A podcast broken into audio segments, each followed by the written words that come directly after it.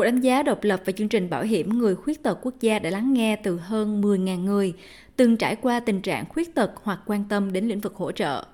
Được thực hiện bởi một trong những kiến trúc sư ban đầu của kế hoạch, giáo sư Bruce Bondahady và cựu công chức cao cấp Lisa Paul, Cuộc đánh giá được giao nhiệm vụ thực hiện cải cách và bảo đảm khả năng tồn tại trong tương lai và giải quyết các vấn đề như gian lận, bất bình đẳng và cung cấp dịch vụ chậm. Bộ trưởng NDIS Bill Shorten nói với câu lạc bộ báo chí quốc gia rằng đã đến lúc bắt đầu lại.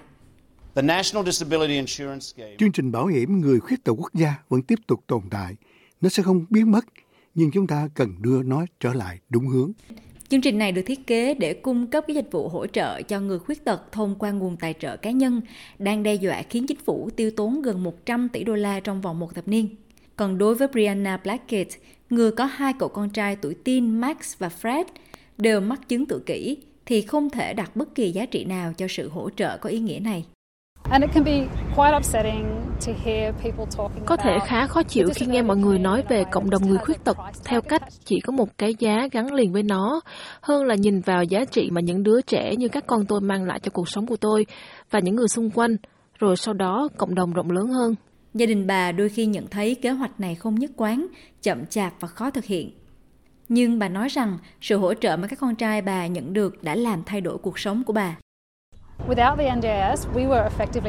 Không có NDIS, chúng tôi thực sự đang sống trong tình trạng bị phong tỏa.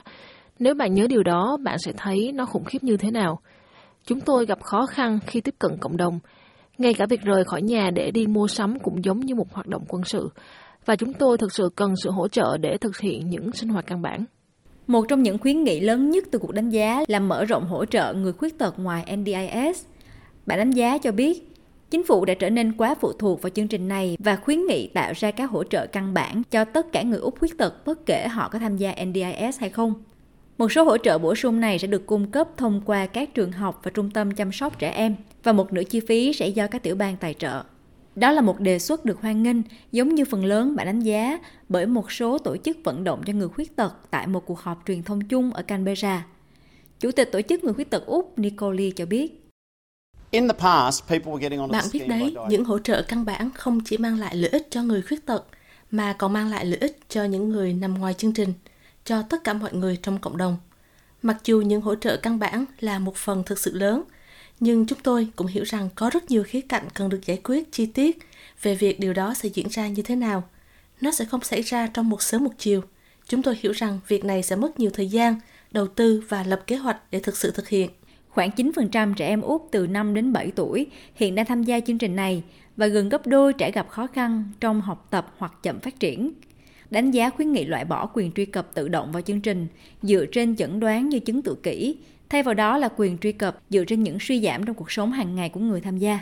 Giám đốc điều hành của tổ chức nhận thức về bệnh tự kỷ Úc Nicole Rogerson có một số dày dặt và những thay đổi được đề xuất. But what we do know is the government had determined that there are too many Điều chúng tôi biết là chính phủ đã xác định rằng có quá nhiều trẻ em tham gia chương trình này và đối với một số trẻ em đó, chúng sẽ được hỗ trợ tốt hơn bên ngoài NDIS và do đó họ sẽ chuyển chi phí đó sang đến các tiểu bang. Nhưng hiện tại, chúng tôi chỉ không biết liệu các tiểu bang có sẵn sàng tiếp nhận trách nhiệm đó và thực hiện hay không. Các khuyến nghị khác bao gồm các biện pháp tốt hơn để giúp người dùng điều hướng chương trình, giám sát tốt hơn các nhà cung cấp dịch vụ và cách tiếp cận mới đối với khuyết tật tâm lý xã hội. Đánh giá cũng tìm cách giải quyết vấn đề thiếu hụt lương thực lao động bằng cách bảo đảm đào tạo chuyên môn liên tục và cho phép người lao động chuyển quyền nghỉ phép và hưu bổng giữa các công việc.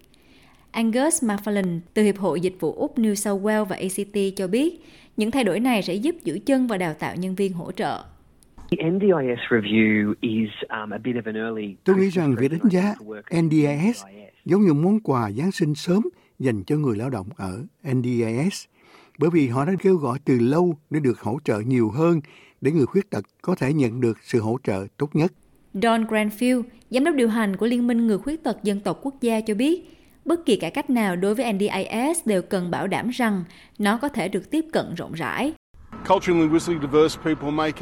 Sự đa dạng về văn hóa và ngôn ngữ chiếm 20 đến 21% trong nhóm của NDIS và hiện tại chúng tôi có khoảng 9% sự tham gia của cộng đồng đó Điều quan trọng là tất cả những thông điệp này và những thay đổi này đều có thể truy cập được bởi mọi người Úc, bao gồm những người có vấn đề về văn hóa, ngôn ngữ và giao tiếp.